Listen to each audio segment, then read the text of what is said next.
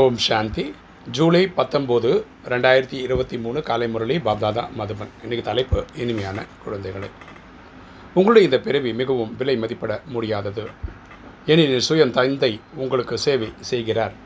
லட்சிய சூப்பு மூலமாக உங்களை துணியை சுத்தம் செய்கிறார். அப்போ சொல்கிறார் இனிமையான குழந்தைகளே நம்ம இந்த பிறவி வந்து விலை மதிப்பிட முடியாதது. ஏன்னா இந்த ஒரு பிறவி வச்சு அடுத்த ரெண்டாயிரத்தி ஐநூறு பிறவிக்கான ஆஸ்தியை நம்ம சம்பாதிச்சிட்ருக்கோம் இந்த நேரத்தில் ஆத்மாக்களின் தந்தை நேரடியாக வந்து நமக்காக சேவை செய்கிறார் அவர் என்ன பண்ணுறாருன்னா நம்ம அவரை நினைவு பண்ணுறோம் அதனால் நம்மளுடைய பாவத்தை அவர் அழிச்சு தராரு.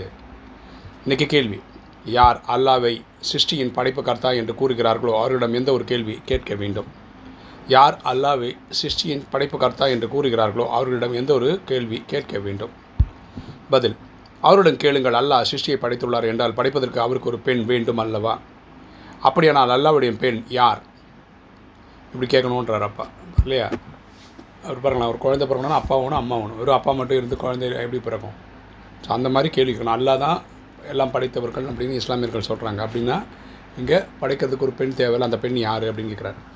காட் ஃபாதர் என்று கூறுகிறேன் என்றால் அவசியம் மதர் கூட வேண்டுமல்ல அது காட் மதர்னு ஒருத்தன் தேவை இல்லையா காட் ஃபாதர் இறைவன் சொன்னீங்கன்னா காட் மதர்னு ஒருத்தன் தேவை இல்லையா இதுக்கெல்லாம் என்ன பதில் அப்படின்னு கேளுங்கள் குழந்தைகளுக்கு நீங்கள் இந்த ஆழமான ரகசியத்தை நல்ல முறையில் அறிந்துள்ளீர்கள். இங்கே வந்து பரமாத்மா எப்படி நாலேஜ் கொடுக்குறாருன்னா பிகேஸ் எப்படி உருவாக்குறாருன்னா வாய் வழியாக இந்த செவன் டேஸ் கோர்ஸ் கொடுத்து அது யார் வழியாக கொடுக்குறாரு? பிரம்மான்ற வழியில். அப்போ பிரம்மான்ற ஆண் தான் அவரை வந்து தாய் மாதிரி நம்ம பாவிக்கிறோம். பிரம்மா அல்லாவினுடைய மனைவி ஆவார். இங்கே பிரம்மான்னு சொல்கிறது லேக்ராஜ் என்ற பெரியவர். இவர் உங்களுடைய பெரிய தாய் ஆவார். சரியா? இந்த சிஸ்டமுடைய அப்பா அம்மா எல்லாமே பிரம்ம தான். இந்த விஷயத்தை மனிதர்கள் புரிந்து கொள்ள முடியுது. நாங்கள் ஒரு ஆழமான கான்செப்ட் இது புரிஞ்சுக்கிறதுக்கான புத்தனம் தேவை. இன்றைக்கி தாரணை.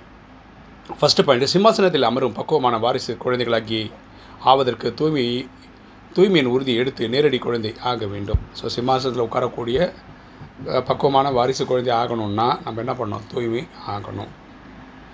மற்ற தொடர்பை விடுத்து ஒருவரோட தொடர்பு இணைக்க வேண்டும். இந்த கலியுக தொடர்பெல்லாம் கட் பண்ணிக்கணும். ஒரே தொடர்பு அப்பா கிட்ட வச்சுக்கணும். ஆத்மாக்களின் தந்தையிடம். ரெண்டு தனக்கு சமமாக ஆக்கும் சேவை செய்ய வேண்டும். நம்ம இந்த நாலேஜுக்குள்ளே வரோம் ஸ்வீகாரம் பண்ணுறோம் நம்ம திருந்துறோம். அதே மாதிரி அடுத்த ஆத்மாக்களை செய்யணும். முள்ளிலிருந்து மூட்டு மூட்டிலிருந்து மலர் ஆக வேண்டும் மற்றும் ஆக்க வேண்டும். புதிய செடியின் நாற்று நட வேண்டும்.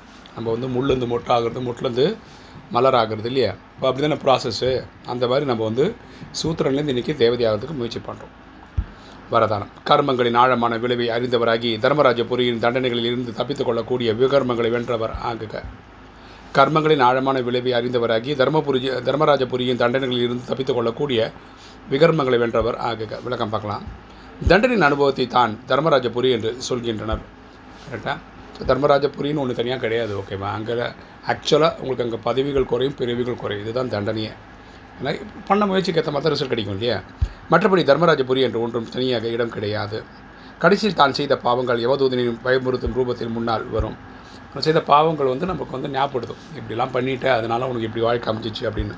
அந்த சமயத்தில் பச்சாதாபம் மற்றும் வைராகியத்தின் நேராக இருக்கும். சிறு சிறு பாவங்கள் கூட பூதங்கள் போல் தோன்றும். சின்ன சின்ன பாவங்கள் கூட நம்மளுக்கு பெருசாக துக்கம் கொடுக்கும். பச்சாதாபத்தின் கூக்குரல் எழும்.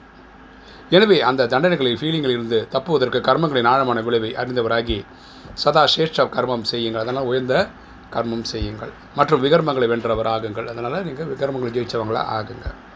ஸ்லோகன் யார் உடல் உடல் மனம் செல்வத்தால் பாபா மீது முழுமையாக பலியாகிறார்களோ அவர்கள் தான் கழுத்துக்கு மாலை ஆகிறார்கள்.